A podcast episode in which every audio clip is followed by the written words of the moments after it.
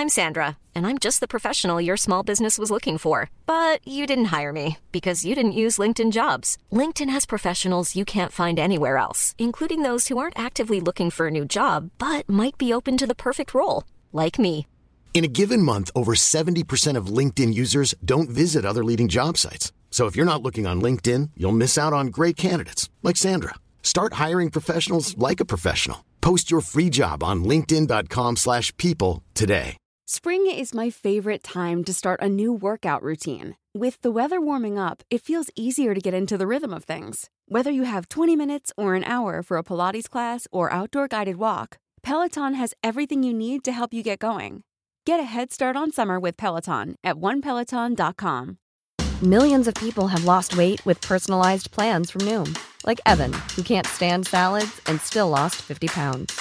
Salads, generally, for most people, are the easy button, right? For me, that wasn't an option. I never really was a salad guy. That's just not who I am. But Noom worked for me. Get your personalized plan today at Noom.com. Real Noom user compensated to provide their story. In four weeks, the typical Noom user can expect to lose one to two pounds per week. Individual results may vary. Welcome to Better Than Life, where comedians come to talk Red Dwarf, episode by episode. I'm John, old school fan on my first rewatch in decades. And I'm Fergus, your co host and big time big fan. Big time. We're joined by our producer Alex. This time we're doing Series 2, Episode 4, Stasis Leak, with David Reed. Let's take a voice to Trip Out City. It's a show about a man who's lost three million years in space. His company, an evolved a fuzzy robot and a ship that's gone senile. We love jokes and sci-fi stuff, that's why it's better than life. Our guest this episode is playwright and comedian, Mr. David Reed. He is the writer and performer of massively successful sketch and character comedy, both live and on BBC Radio 4, as well as a string of historical comedy plays, many of which you can get your ears around on streaming platforms. He's also an acclaimed comedy improviser, all of which means he is primed to have his brains picked clean about the greatest ongoing 20th century British sci fi sitcom of all time, Red Dwarf. David, welcome aboard the Better Than Life podcast. Thank you for having me. This is very exciting. Talking about Red Dwarf in public. I feel a bit strange about it, but it's going to be good. I was saying only recently that Red Dwarf seems to be a uh, sitcom that unites a lot of comedy professionals who don't speak in public in case the kids who used to do sport at school here and they get beaten up. No, I absolutely love it. Very happy to be here. Where did it all start for you, David? What was the first exposure to Red Dwarf for you? So I watched it on TV when it first came out. I had a conversation with my dad only this week, actually. He uh, said he ummed and ahed over whether Red Dwarf was appropriate for a six-year-old to watch, and he thank thank God he he decided yes, it was absolutely fine. so it's influenced a lot of what I've done from then on in, trying desperately to combine adventure and comedy. But I also confided in him that he probably wasted his time deliberating over that because my mum had already let me watch The Shining a year ago by that point. no, I so um, my dad recorded it all onto VHS early doors and then I watched it again and again and again. Was he pre-screening the episodes on VHS before he'd show them to you, or were you watching them live and then re-watching the recording? I will have been six, seven years old when the first two series came out. So I, I I've no idea. I mean, I don't think I would have had a, a concept of my dad screening stuff. He exists only Yes. to serve. Uh, that is the that is the six year old's opinion of the world. it was one of those sitcoms that people of any age could enjoy it. I think it's got that appeal. It's from that pre Simpsons era, certainly in this country. Early on, Simpsons was only on Sky One, and you had to have a Sky dish in order to watch it, whereas Red Dwarf was on terrestrial. Yeah. But that that thing of like, even if a joke goes over your head. You know, you don't. You're, you're learning what everyone else is laughing about, and you want to catch up. So Yes. I, I definitely had that with sitcoms growing up. That Absolutely. I feel they were part of my education in terms of how to communicate with other people. Yeah. I still remember my dad defining the word infallible for me out of this episode. Right, okay. I probably irritatingly uh, said to my parents on a regular basis, What is it? About anything, Who hasn't? anything I didn't understand. Of course. Because Cat is the child in the room. Thinking back to that, that time in my life and sort of opening old files, I've not opened in a very long time. But my mum used to teach yoga for pregnant women in our in our living room. So me and my dad were banished to the TV room. And on Wednesday nights when my mum taught, it would be Star Trek The Next Generation, which I think is massively linked to Red Dwarf just in terms of you can chart the episodes that Star Trek do and then Red Dwarf do like a year later. Like Camille is literally the name of the chameleon sexy woman in Red Dwarf. In Star Trek, But sorry. both, ah, but that's tricky, isn't it? Both creators love a pun. Well, exactly. Maybe it's a common thought rather than a direct rip-off. But I've just felt that you had that common language. David, I want to circle back to, to the beginnings of your fandom, but I've got to ask, did you stick with Red Dwarf the whole way? 100%. I've watched all of the new ones, Back to Earth and Beyond. I mean, my wife is a big fan as well, so that that's helped for sort of putting it on of an evening to to see what where they're up to and what they're doing. I've been lucky enough to work with a few of the cast as well, which has been amazing. There's some of the people that I still sort of feel a bit starstruck by. I bet. Yeah. Like I I uh, drop a few, drop a few names. go, go on then, yeah, I'll tell It's you. fine. It's fine. I do all of Kevin Eldon's stuff on the radio and when he had his TV series as well, and got to meet Hattie Hayridge through doing Oh, that. wow. Actually, no, I'd worked with her before on an improv tour. Now I come to think of it, oh, I have to tell you this story. Sorry, you've opened my Red Dwarf file in my head. Um, so I did, I did a tour of a show called Totally Looped. Which was live overdubbing of movies with the sound off in front of a, an audience, but you weren't prepped what the clips were going to be. And we were told you may sort of make mistakes or talk when you're not supposed to be talking, but the cardinal rule is just if you don't know what to say, just say something, make a noise, so that when their mouth is flapping, you're making a noise. And Hattie, they got as a sort of star stunt casting on this tour. And bless her, improv improv is not her it's not her background, you know. She has quite a languorous pace of delivery Yeah. as well. Which, So nearly every clip that Hattie did, she'd be playing a character, and she would she took their advice literally. She just went, oh, yeah, throughout the entire clip whenever her character was speaking, and occasionally a word would come to her, and she'd just go, oh, thank you. but that was that was the entire thing. And to be fair, it's an incredibly hard thing to do when you're just suddenly given a clip from Jaws and you have to sort of fill in whenever your character is speaking. But I met her and got to know her from from doing that, and then she was filming on It's Kevin, Kevin Eldon's sketch show that uh, we did together, and I literally arrived in the studio and the runner was about to offer me a coffee when clearly someone had said something in her earpiece and she went i'm so sorry. Can you find your way from here? I've got and she just disappeared. I was left in the corridor of a, a studio i didn't know. I was like what is happening? It turned out at the exact moment i'd arrived hattie hayridge had walked backwards in one of those green screen studios. I don't know if you know the term, but infinity curve, where it curves so you can't see the edge. But it, she'd walked back, fallen over, and snapped her ankle Oh, in the exact moment I arrived in the studio. So bless her, she filmed all of her things just head and shoulders like a week later in a full cast. Oh. But she's lovely. She's an absolutely lovely person and is brilliant. Yeah, and two, two stories of her being very sensible and uh, aware of her surroundings. Oh no, she's as mad as a box of frogs, but she's very charming with it. I actually did a gig with both Hollies. It was both Hollies and Michael Winslow Jones from Police Academy. Oh, yeah. Sound effects. guy. Yeah, during a World Cup.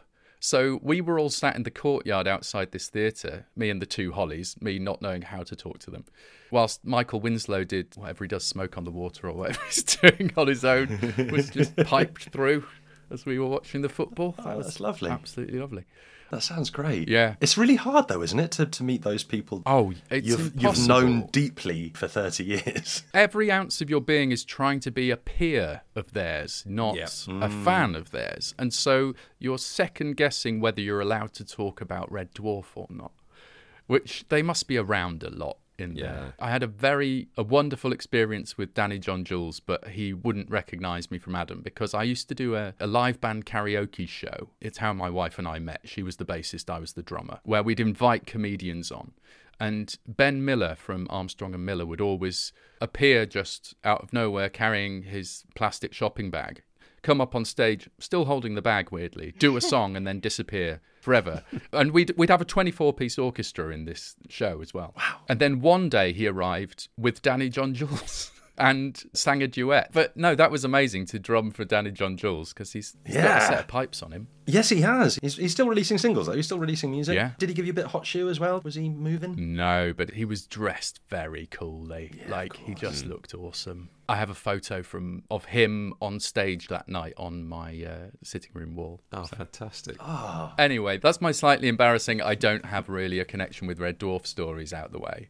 I did go to a recording once. I got to know the DOP of it, and so I went. I was in the audience for Twentica, which is one of the new ones. Mm. And that was amazing. We got to, me and my wife got to sit in Starbug and she broke it. How did she? What did she press the wrong buttons? It's just a very flimsy set. I mean, she just leant on something and it snapped off. Also, I had it on good authority from the DOP that Robert now had his lines piped in through an earpiece so he didn't have to learn them. So that's why all of his was slightly behind and then they'd just edit out the gaps. and uh, Chris Barrie was reading all of his off uh, post it notes on Starbug, which is why Rimmer's always very interested in the navigation console. I felt for the actors because literally Doug Naylor had rewritten whole pages the night before and just handed it to them. yeah, but this is also the era that he was also directing Yes, yes. and was sole exec producer on it. I think as and well. that is why he was allowed to do this, I think. yeah. TV was evolving into something with new cameras and new ways of filming things. And uh, Chris Barrie was left behind in the old way. And he was doing it massive. Yeah. But Rimmer and Brittas, there's a lot of Chris Barrie in Alan Partridge, I think. Yeah. It's a point in the, you know, the history of British comedy is it's not this weird little side spur, actually. You know, I think it's massively significant. Brittas always felt a little too much like they were trying to create a classic British sitcom Yeah, character. I agree. Of the old school as well. You know, the the template they set out in series one and two of Red Dwarf is is such a complex uh, loser who thinks he's a winner that like that is that is always the funniest character in anything. Yeah. That's Brent, that's Partridge, that's everything that people have loved since, you know. It's Hancock and Yeah. Fulton. Yeah, absolutely. You're right. No, I think I think Rimmer is probably the best sitcom character from this show. Uh, but I I love them all. But you know, I think he's he's arguably the lead because he's the most interesting. Does that mean he's the best objectively as well as being your favourite, or do you have a different favourite character? I don't know because it's an because it's a gang. I don't I don't like thinking about them separately. I've I've I, mm. I've often thought you know I've always identified with Dave Lister more, but because you're supposed to. Yeah. And I think growing up, I wanted to be Lister, but always had a sneaking suspicion that parts of me were Rimmer. And I think that's Yeah. I think that's probably the appeal. Lister is is so sort of laid back and chilled about everything, and yet weirdly, they they sometimes play that he's an idiot, but he's often really erudite and knowledgeable and philosophical and all the rest, you know. And it's because they uh, they cast a poet and lent into that.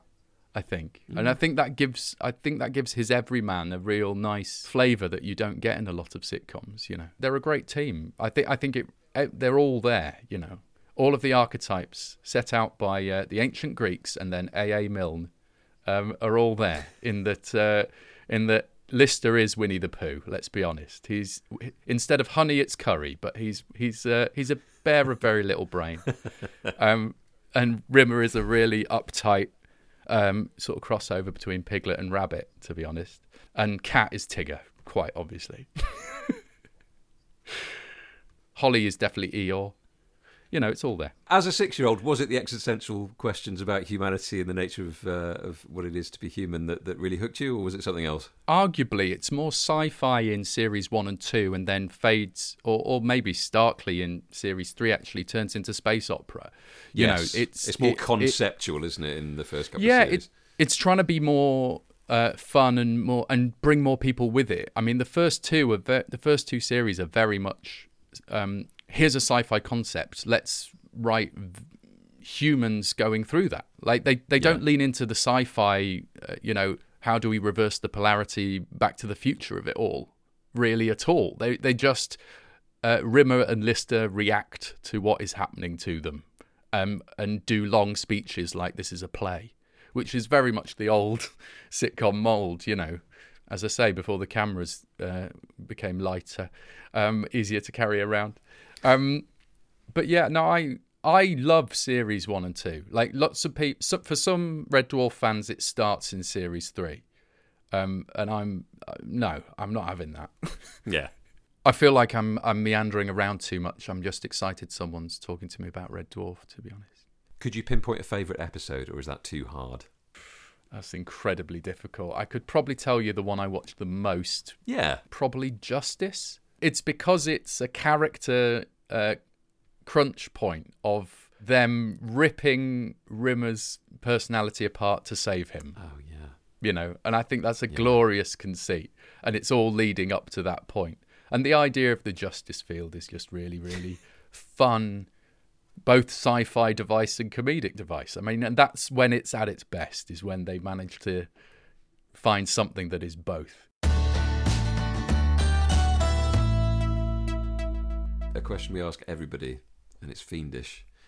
If, just suppose, they were going to reboot Red Dwarf, who would you cast? can we do the the necessary caveats first that it's always a bad idea and it was of its time so the idea of making it now blah blah blah blah blah blah blah Yeah, that, that's fine. Uh, I think an American movie franchise would be where I'd go with it. Lister is the hardest one to recast because they just ended up writing Craig Charles, right? Hmm. The fact the fact he's from Liverpool is intrinsic to the character. Yeah. You know, and so you go, well, could Stephen Graham play it?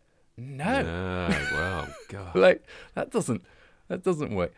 And so I think uh, who I sort of went, I could see him. Also, schlub is not a common character trait anymore. I think we got too many early mm-hmm. two thousands films about grown men who haven't grown up yet, and people just got saturated by it. And so now everyone's sort of a bit more go getting. And you know they go to the gym and they've got their life together, so it's harder to cast people Yeah. who are that type. But someone who I think still does occupy that type is Tracy Morgan. Oh, wow. Um, That's really interesting casting. And then I need somebody who's going to play as big as Tracy Morgan. And I'm I'm in two minds about my Rimmer. I I would say it it's. I think I'm going to go Bob Odenkirk Oh, yeah. as Rimmer. Although my my second choice is Will Arnett. Both Um, great. Rimmer is fine as long as he's utterly uh, full of himself, and then reality tears him down. So you know, Actually, yeah, that's great for a proper actor. Yeah. yeah, that's great. Not that Chris Barrie's not a proper actor. I'm quite proud of my choice for Cat um, because it's got to be somebody who is larger than than life and sort of somehow almost uh, inhuman. And so I went for sort of like a rock star kind of figure. Uh, Janelle Monáe. Oh, what did I see her in Oh, really wow. recently? Oh, uh, Glass Onion, yes, yeah, she's in? Glass She's- Onion. yeah. Yes. Yeah, brilliant. Brilliant, brilliant, brilliant. Kryten is a really hard one to to cast, I think, because he's got that Catholic guilt, but then there's something of the Jewish mother about him as well. I actually thought someone who has funny bones but can play that worried um, mother hen figure is David Schwimmer. Oh, yeah. What a cast! It's quite. I'm going to need to step up the budget a little Yeah, bit. I'm afraid but- we're going to have to go. Wow. But we are going to do models, guys. We're not going CGI. Uh, that's a line in the sand for me. That's It's fair. got we've got to do practical effects again. practical effects uh, to offset the budget. Um, I've gone for the person that I think uh, fills Norman Lovett's shoes the best out of the current crop of uh, British comedians, and that's Joe Wilkinson. Ah, lovely. Lovely. This is a great cast. I think he would only be he would be better up against uh, big American Yeah. names. Uh, I think it would only make him funnier.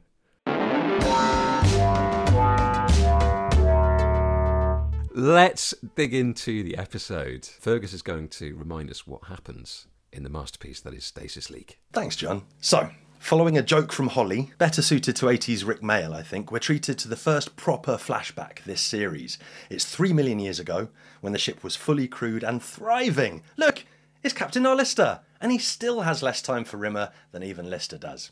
Rimmer's complaining that Lister got him tripping on freaky fungus and ends up insulting his way to eight weeks PD. Hang on, who was that guy who walked past Dave and Arn covering his face and speaking with Rimmer's voice? Ah, probably nothing. Five minutes in, the story starts. Lister's found a photo of himself at Kochanski's wedding, and he's assumed he's the groom. Surely impossible without some kind of wibbly wobbly, timey wimey. Oh no, it's fine. Luckily, an opportunity for time travel presents itself pretty quickly. A stasis leak on floor 16. The boys arrive at Nivelo Dek Ses to find an ominous green glow, and they're suddenly three million years in their past. They establish the rules of time travel, and Rimmer and Lister work out, through arguments, insults, and self loathing diatribes, naturally, that they might be able to save someone by convincing them to go into stasis during the drive plate catastrophe.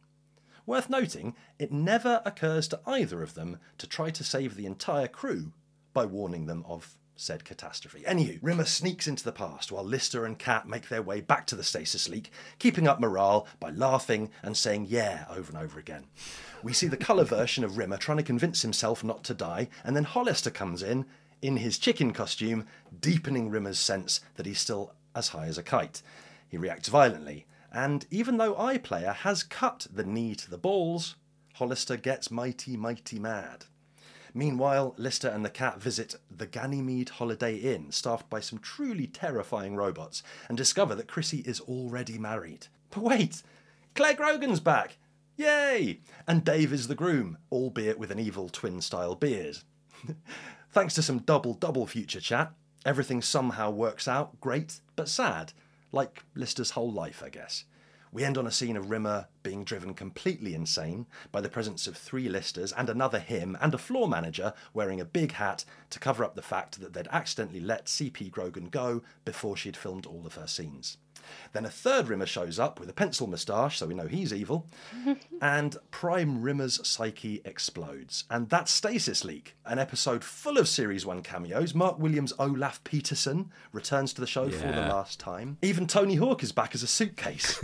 so, David, where do you want to start, or should we just go straight to the elevator scene? oh, I love the elevator scene. I love this episode. I I I've watched it twice since you told me I was coming on the show, and uh, I went back and watched the series one episode Balance of Power as well to get a taste of the uh, Lister romantic episodes. Yeah. Um, although, thanks for the memory is obviously a romantic one, but just less Kochanski heavy. You said something really interesting, I think, which I, I am nostalgic for, which is you're right. They they don't try and rescue the whole crew, and the only reason for that is that continuity is not really a thing. Like series continuity isn't a thing, and it's it's more fun if we never go there. Um, like this this episode never comes back. It's true. Is there still a stasis leak on floor 16 during, say, Series 10? Right, or, or yeah, exactly. Or that Lister eventually marries Kochanski never seems to be a thing, and and I think that's that's because it's it's from a different time. Like if it was remade, as we've just been talking about, all of these things would be parked on a post-it note on an enormous wall in a writing room somewhere, and would have to be brought back in whenever it was relevant, and it would just get all a bit tight and annoying. That point aside, I think um, it's really nice going back and seeing Lister react to Petersen, for instance. Yeah, that's lovely. But there's there's just it's a really funny episode, as well as the the knee in the balls. I think they also sub down the amount of man's bare ass you got to see in the shower scene as well. They reshot it, I think. Really? Yeah.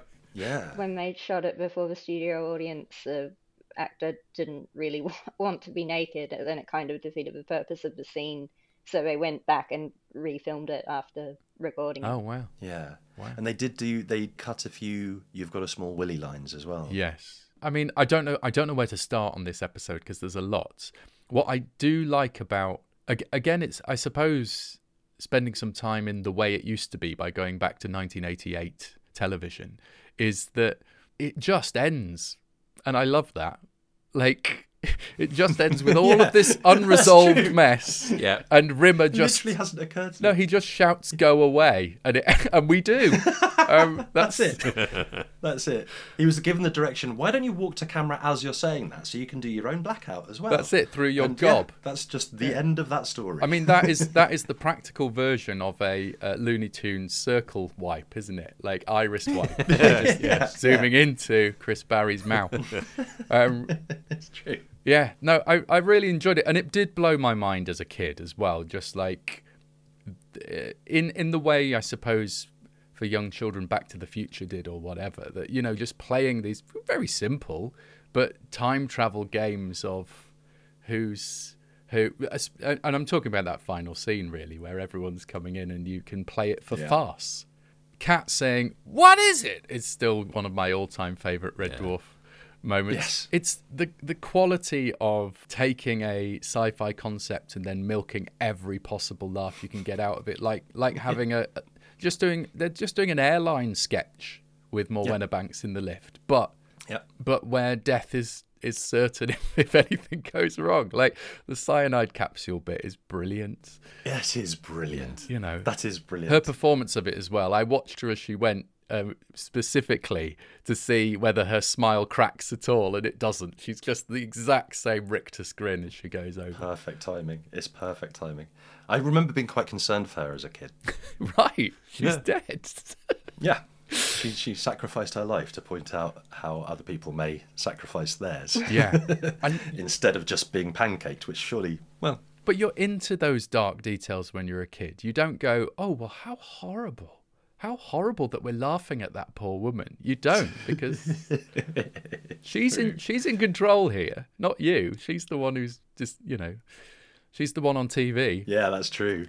I was too busy, I think, yet again, and this has come up every episode. In this first two series, it comes up a lot. The Esperanto. So, turns out Esperanto for express lift is expressa lifto. Um, but they miss out in the same way that they miss out the E of express, so it's a cool word that starts with X. They simply miss out the E at the start of expressa, so it becomes expressa. Uh, yeah, marvelous bit of sh- like rubbish world building. It's mystifying that we're not all speaking Esperanto, really, isn't it? Given what we've learned about it so far. Yeah, like a language that literally no one spoke. How did that not catch on?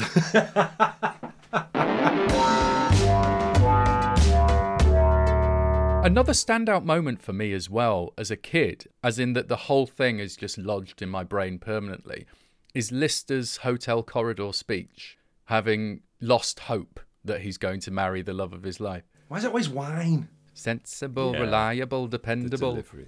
Yeah. Yeah, it's just it's absolutely brilliant, and I think probably set the template for what they would try and repeat Oh, in yeah. other series. You know, it's it's a funny episode this one as well. Like it doesn't feel like a classic for some reason.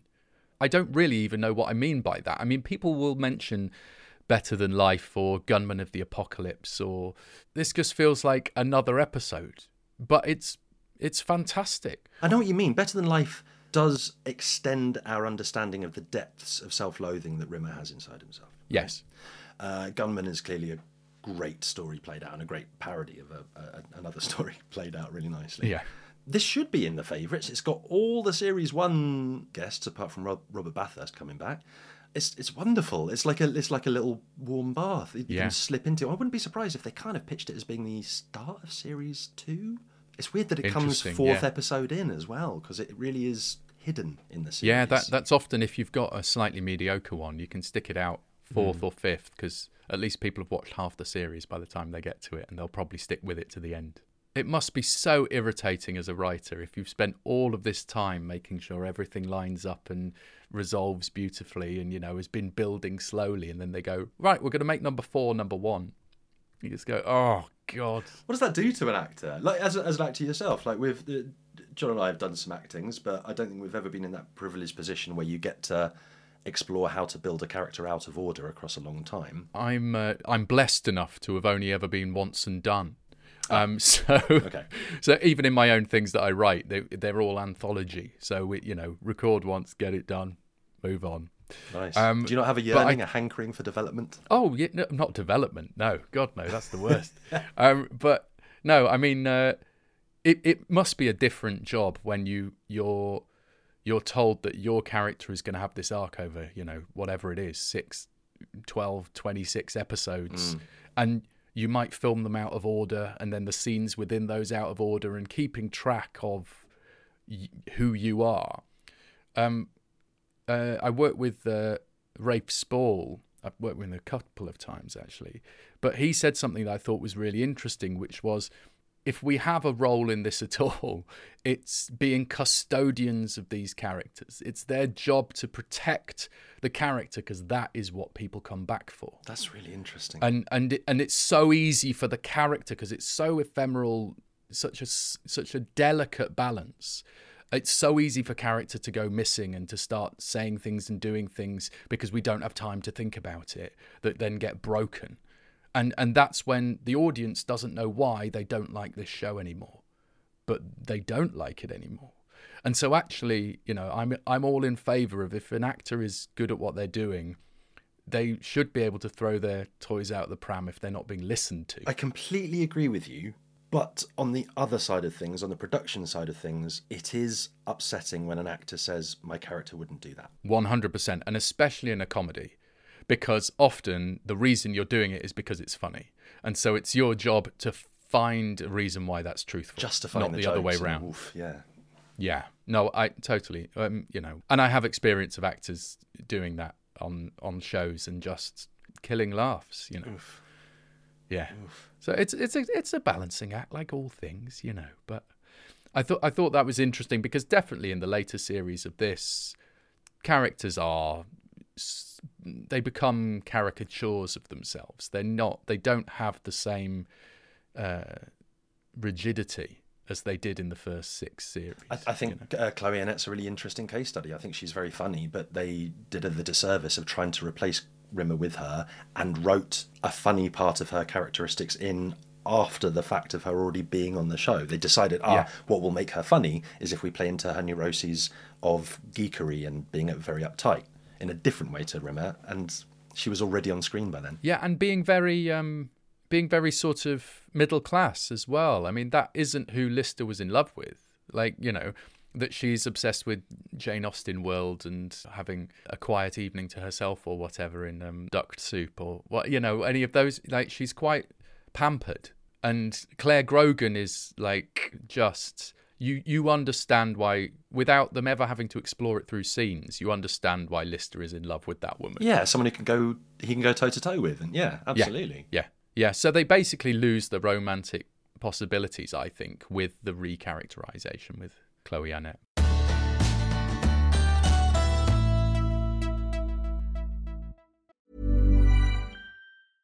Ryan Reynolds here from Mint Mobile.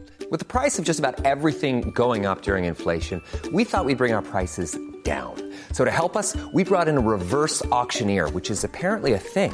Mint Mobile unlimited premium wireless. Ready to get 30, 30, bit to get 30, bit to get 20, 20, 20, bit to get 20, 20, bit to get 15, 15, 15, 15 just 15 bucks a month. So, Give it a try at mintmobile.com slash switch. $45 upfront for three months plus taxes and fees. Promo rate for new customers for limited time. Unlimited more than 40 gigabytes per month. Slows. Full terms at mintmobile.com. Hiring for your small business? If you're not looking for professionals on LinkedIn, you're looking in the wrong place. That's like looking for your car keys in a fish tank. LinkedIn helps you hire professionals you can't find anywhere else, even those who aren't actively searching for a new job but might be open to the perfect role. In a given month, over 70% of LinkedIn users don't even visit other leading job sites. So start looking in the right place. With LinkedIn, you can hire professionals like a professional. Post your free job on linkedin.com/people slash people today.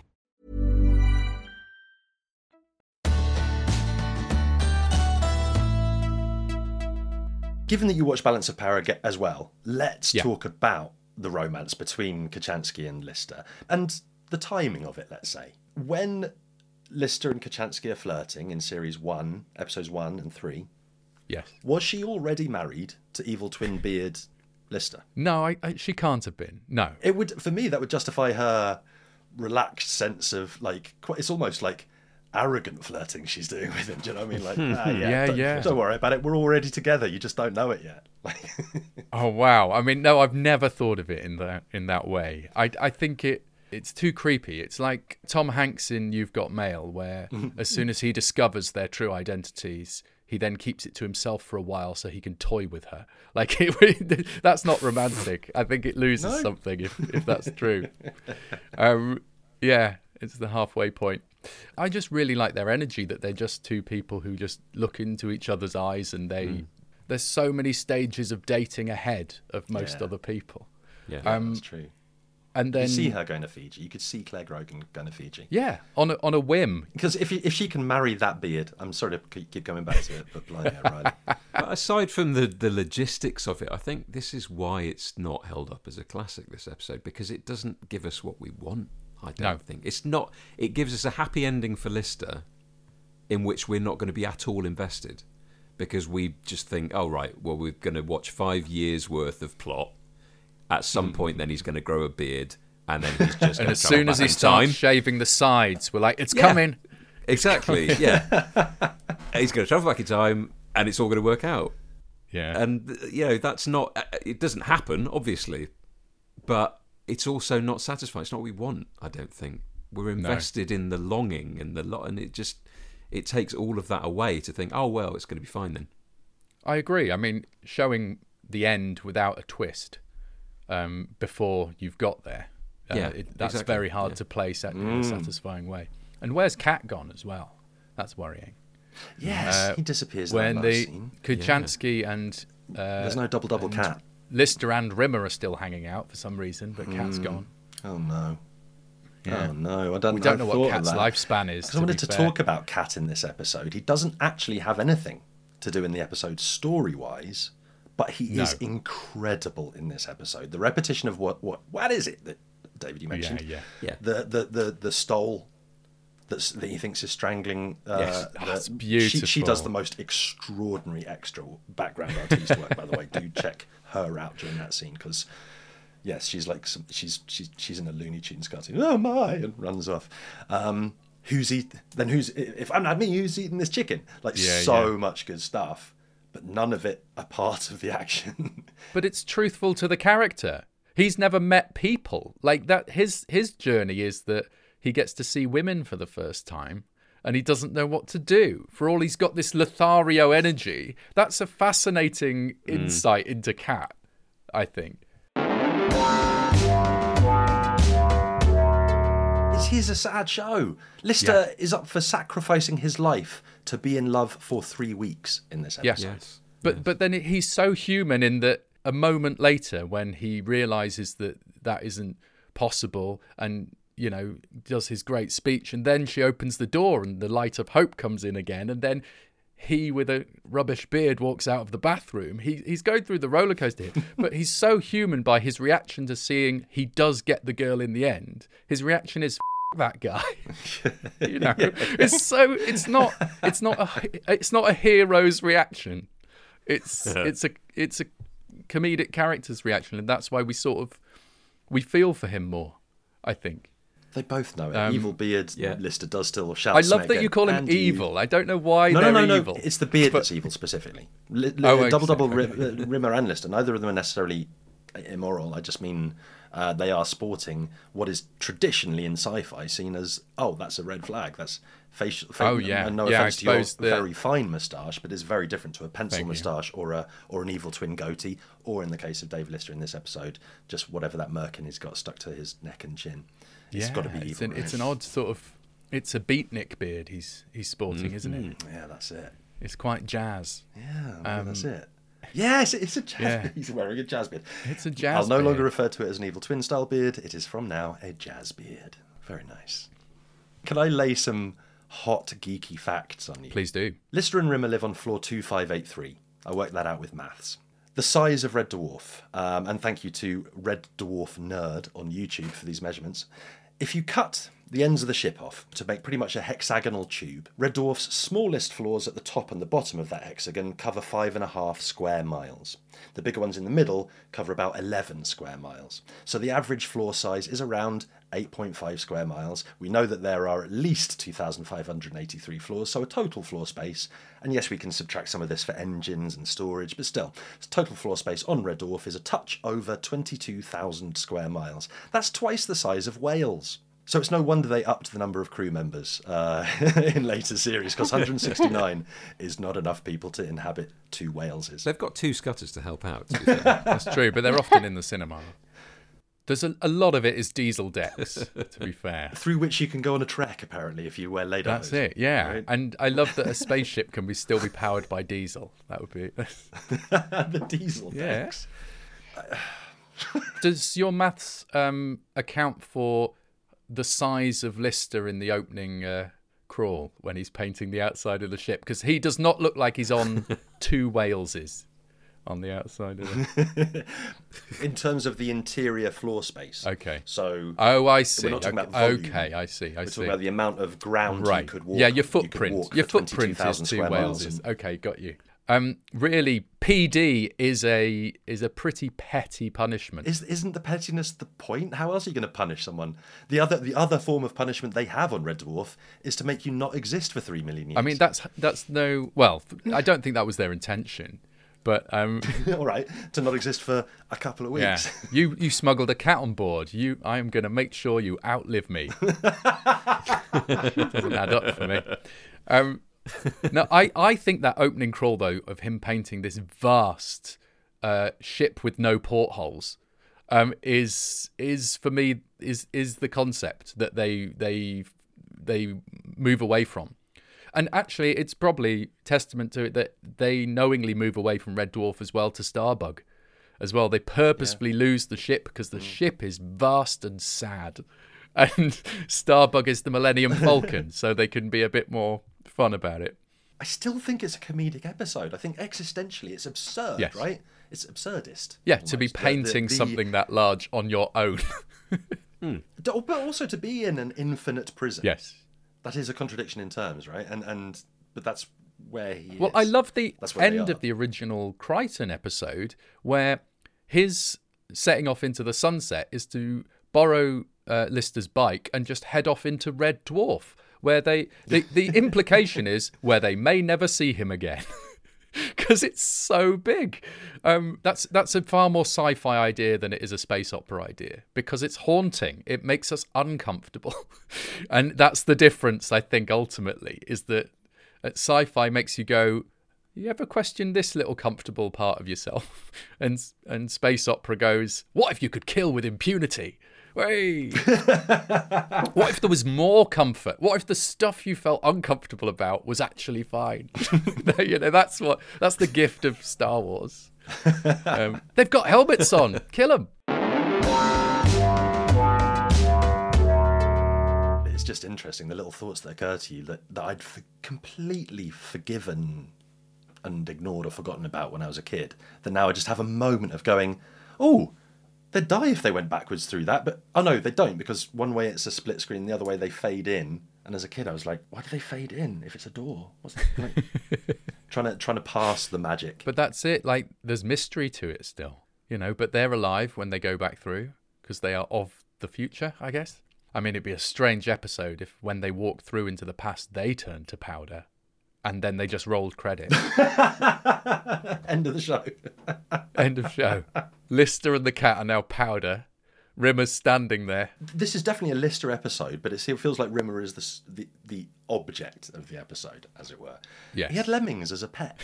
That's just it's such a joke line because it makes no sense, does doesn't. it? You can hear the the studio audience laugh as soon as he mentions it because they know where it's Yes. going. Oh, there's a few of those. Um, he, gets a few of those. The, the audience actually tread on a couple of punchlines, don't they? And he's not telegraphing necessarily, but it, we, we know enough to know what that joke is. Yeah.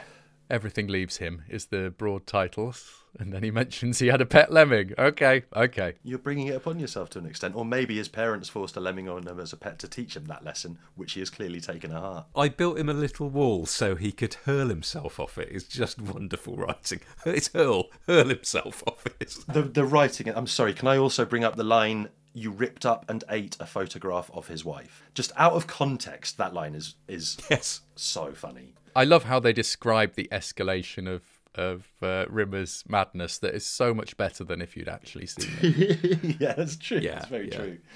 Uh, there's some nice prop work and, and seed planting. Rimmer and Lister, uh, sorry, Lister and the cat have a chat next to a fancy dress party poster. Anyone spot Right. that? And then the next scene, you get Hollister in a chicken Yeah. costume. Well done. Right.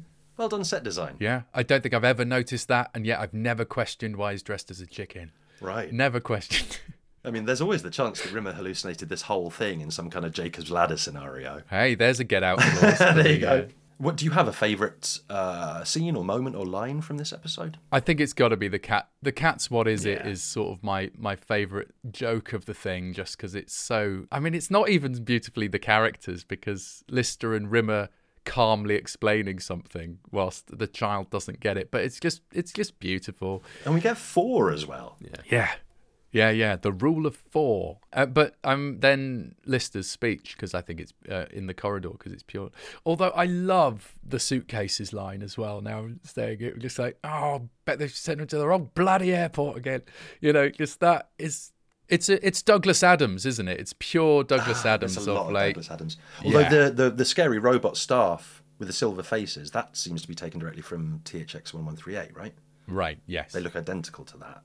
Unless, Yeah. un- I kind of, first time I saw it, I was like, oh, they must have just inherited some props of Doctor Who. That looks very Doctor Who. sure. But I think it might Or, be or it's just like that's what you do when you've got no money. You know, Just maybe that's Silverhead. what it is. Yeah. Silverhead in a tuxedo. Silverhead. Turns out if you've got no money, everything's terrifying. Can we loop back to that kick in the balls? Because I remember it being really Yeah. good, and I was really a bit disappointed that iPlayer cut it out, and I don't really understand why either. You see the after, you see the beginning of it, awkward cut, and you see the aftermath of it. Yeah. I don't, I don't. What was what was going on there? Do you think? Did they did the Beeb, the Beeb go? It will encourage people to knee each other in their chicken costume balls. I don't know. Sometimes it's just what they, they feel it does to the feel of it. I've heard that other great sitcom writers, you know, um, have had great debates about on screen violence in a comedy setting because, you know, if you're if you're Rik and Ade, obviously the slapstick is part is baked into your world. But I know that um, Jesse Armstrong had long conversations about violence in Peep Show because these are these are sort of real characters, you know. And when Jez is kicking his uh, uh, Mad Andy uh, to therapize him uh, because he's asking him to, and he's just kicking him on the floor in the balls and stuff. What you show is really important because it changes how you feel about the person committing the violence. So I don't know. I'd have to see the the kneeing in the chicken's balls again. Is there not an, a, a, a, potential that a possibility? Sorry, that that that late twentieth century sitcom was psychologically violent enough, psychologically cruel, the characters to each other, that that they didn't need actual punching and kicking to to to, to leave the audience bereft in that sense. Yeah, I mean, it's a funny thing, isn't it? Because these things are frozen in time, in stasis, if you like, Nice. from the, the, the day they were filmed. And yet now in a world of streaming services, they are they can be as present as something that was made last week, you know. And so the the the audience changes, but the the show doesn't, and so that's why these conversations are constantly being had, and you know, often wrong decisions being made or right ones being made. I mean, you don't want you don't want people to sit there and go, oh, at the end of your episode, you know. But I I don't know. I don't know. I, I'm I'm broadly in the camp of leave things alone and let people make up their own minds. But um, but I I'm from the generation where every TV edit um, or aeroplane edit completely butchered a film. so yeah, I'm just thank like, goodness oh, they're not doing God. that anymore. Blimey. Yeah, yeah. I'd love to mention that Holly was in love once. Oh, with the is it a ZX Spectrum? Yeah. Incredibly timely reference. And I don't know. I think it sparks the imagination. Why would the ship's computer be programmed to be able to fall in love with anything, let alone an early 80s keyboard? right. Computer. I'm, um, I sort of love how specific the references are at this period in it. Like they had no idea this would ever be shown again. Like there's a Mm, line right, at the end it? that I to this day I don't think I understand what it's about, which is when future Lister in the hotel is closing the door on our Lister, and he says, "You at some point you'll end up in 1985 or something. You'll want to go to the theatre. Whatever you do, don't go see Run for Your Wife." And he closes the door, and you're like, "What?" and it was just a famously bad play at the time. But it's like nobody remembers a famously bad play from the No. mid 80s. I could not name you a famously bad play now. I mean, it it fame it became a famously bad film starring Danny Dyer. yeah, yeah, yeah. One star across the board, wasn't it? I Yeah, mean, the, yeah. the clue's in the title, right? But it's such an interesting choice that that is where Lister talking to himself is left. That's the last thing they say to each other. It's like it's that important. but clearly, he had that bad a time at the theatre. Yeah, that, yeah. Um, do you not think it's maybe he was? It was a final goading of Lister. Like Lister Yes. thinks he's about to hear something important, and actually, it's it's it's what old Lister did to Rimmer in way back in series one, episode two. Come closer, come closer. They do revisit later, not in plot terms, but in term just conceptual terms of Lister and Rimmer become assholes. Because future Lister's not he's he's a bit of a dick, isn't he? Yep. You know, and and they revisit that, you know, end of series six, is it? Out of time, I think. Yeah, that's it. That's it. It's- And it, it, Yeah. it is a, a pretty extraordinary. It must be five because six, I think, ends with Rimmer kicking death in the balls, which is Oh no, that's seven, I think. Is that seven? Oh, blimey. Okay. We're lovers, not experts. Uh, apologies, listener. Do we think that the despicable future end of series six, Rimmer and Lister and Cat, do we think that's the same Rimmer and Lister that we see in Well, that's Stasis what I'm Leak? questioning. You know, they've been in deep space a long, long time by that point. So I don't know. I mean, the Lister Kochanski happily marries can't be an, uh, a brain in a jar. that's very true. Although I could see Rimmer getting that indolent. Oh yeah, yeah, yeah. But I love the comb overs and the massive bellies and just the we're used to the best the universe has to offer sort of attitude of just like oh god. I wonder if at the time they'd known the show would run for another, like on and off, 15 years, that they might have been a little ca- more careful about that characterization and the I fat frankly. I th- I think what's missing from the new ones is that they're not um, wrath of Khaning it and acknowledging as much as they could in a in an actually sad and yet poetic way about what it's like to grow old without your circumstances changing. You know, like Wrath of Khan is everyone's favorite one because it's it's punctuation on the series. It's not just another movie, right? It's you know, it's one one more one more go at this out into the great beyond, and it's what they did so brilliantly in the most recent series of Picard as well by just doing the same thing, but writing it really well. Um, and yeah, but they haven't done that. They've just still sort of they're still on the treadmill, just going around. Nobody's mentioning it, you know, because they. I, I feel like Rob Grant is the one who liked the sadness, and he's gone. So It feels like that. Yeah, it feels Yeah. like he's certainly the pessimist, maybe pessimist but humanist. I think he's the novelist, you Yeah, know, right. and Doug Naylor's a gag writer. Like it's why I think the bits that work in the new stuff the best are cat scenes because they're just monologues, they're just stupid routines, and they and they're sort of joyous. Like it's it, there's no reality to it. It's not grounded, but they're just little fun sketches. But anyway, I don't want to jump ahead for John. Really, It's all just tantalising to me. I think we've successfully gone through this episode line by line, scene by scene, and then there's very little else we could talk about, right? We could probably talk for another few hours, but we've taken up so much of your time already, David. Thank you so much. No, it's been an absolute pleasure. Thank you for having me. It's been lovely to uh, to get to wang on at length about a show I love, and I can't wait to hear everybody else wang on at length about it um, in other episodes. That was Mr. David Reed. Thanks for the memory, David. Yeah, and what a classic episode of our podcast. Thank you to Mr. Reed. I am a little disappointed, however. Oh, yeah. I was wearing this delightful T-shirt all the way through the episode. and Neither of you said anything. Oh, that's because you've covered it up with a fetching checkered shirt. I- I that's Craig Charles on your That's Craig. Charles holding a bazookoid. Amazing. with the number 25 written on it, and underneath it does say, let's get out there and twat it. It is the t shirt that very I shirt. mentioned but all the way back in Guy Kelly's episode. It was a birthday present to me from my lovely wife. What a cool thing. Amazing. Uh, this is the only circumstances in which I think I can wear it. Recording a Red Dwarf podcast. It's probably good for just watching an episode on your couch, right? Do you change for the telly? Put it on for. I like to dress as the characters. Yeah. yeah. I love this t-shirt so much more than I I thought I would and, and, and did as a, t- as a teenager. Like, oh, you're, that's so uncool. Wearing a thing that lets people know that you like a thing. But um, now I'm I'm fine with the things I like. I'm doing a podcast about them for crying out loud. Exactly. Yeah, it's not. Yeah, that you you're well past the gateway drug of a t-shirt at this point, aren't you?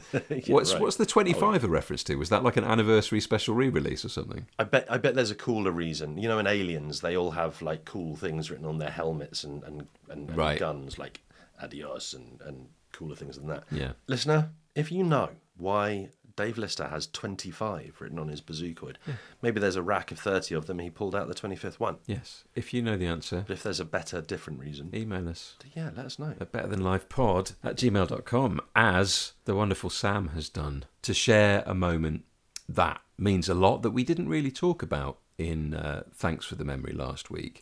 Yeah, a brilliant bit of Thanks for the Memory that wasn't mentioned on the pod was when Rimmer was desperately trying to make the oddities into an alien message. Paraphrasing, it hurts like hell, it's below the knee, there's two Oh, of them. So good. And then How do we not mention that? I know it's mad, isn't it, that we didn't talk We talked about this about actually everything. thinking about it, especially given how much we love Rimmer's crazy alien conspiracy theories. Oh, so good. Sam points out how it's almost thrown away in the delivery. in The jigsaw must mean you. There's no logic behind it at all at that point, but he just needs it. He needs it to mean you. So, oh, the jigsaw must mean you. It is great. It's really well set up that gag.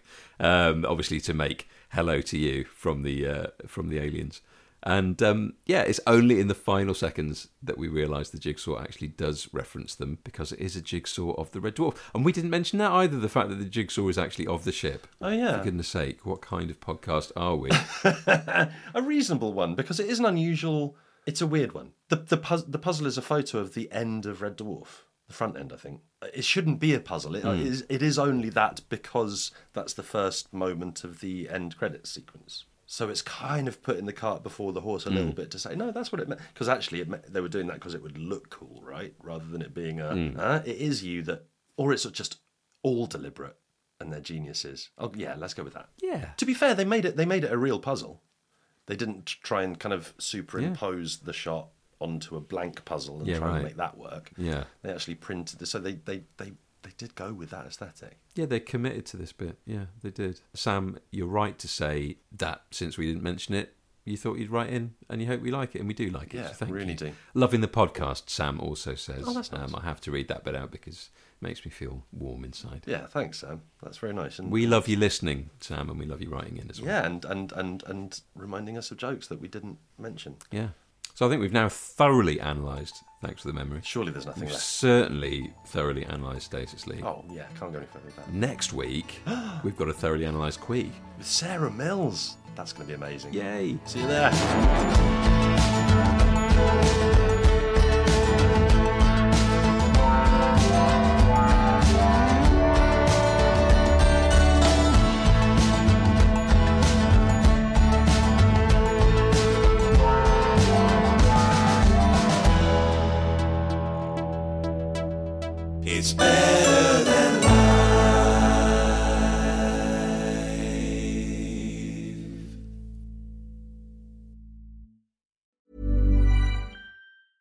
Planning for your next trip? Elevate your travel style with Quince. Quince has all the jet setting essentials you'll want for your next getaway, like European linen, premium luggage options, buttery soft Italian leather bags, and so much more. And is all priced at 50 to 80% less than similar brands. Plus, Quince only works with factories that use safe and ethical manufacturing practices. Pack your bags with high-quality essentials you'll be wearing for vacations to come with Quince. Go to quince.com slash pack for free shipping and 365-day returns. If you're looking for plump lips that last, you need to know about Juvederm lip fillers. With Juvederm Volbella XC and Juvederm Ultra XC, your lip look, whether it's subtle or bold, can last up to one full year with optimal treatment and no additional maintenance. Find a licensed specialist and see if it's right for you at juvederm.com today. That's J U V E D E R M.com. Add fullness to lips in adults over 21 with Juvederm Volbella XC or Juvederm Ultra XC. Do not use if you have severe allergies or a history of severe allergic reactions, or if you're allergic to lidocaine or the proteins used in Juvederm. Tell your doctor if you have a history of scarring or taking medicines that decrease the body's immune response or that can prolong bleeding. Common side effects include injection site redness, swelling, pain, tenderness, firmness, lumps, bumps, bruising, discoloration, or itching. As with all fillers, there's a rare risk of unintentional injection into a blood vessel, which can cause vision abnormalities, blindness, stroke, temporary scabs, or scarring. For full important safety information, visit juvederm.com.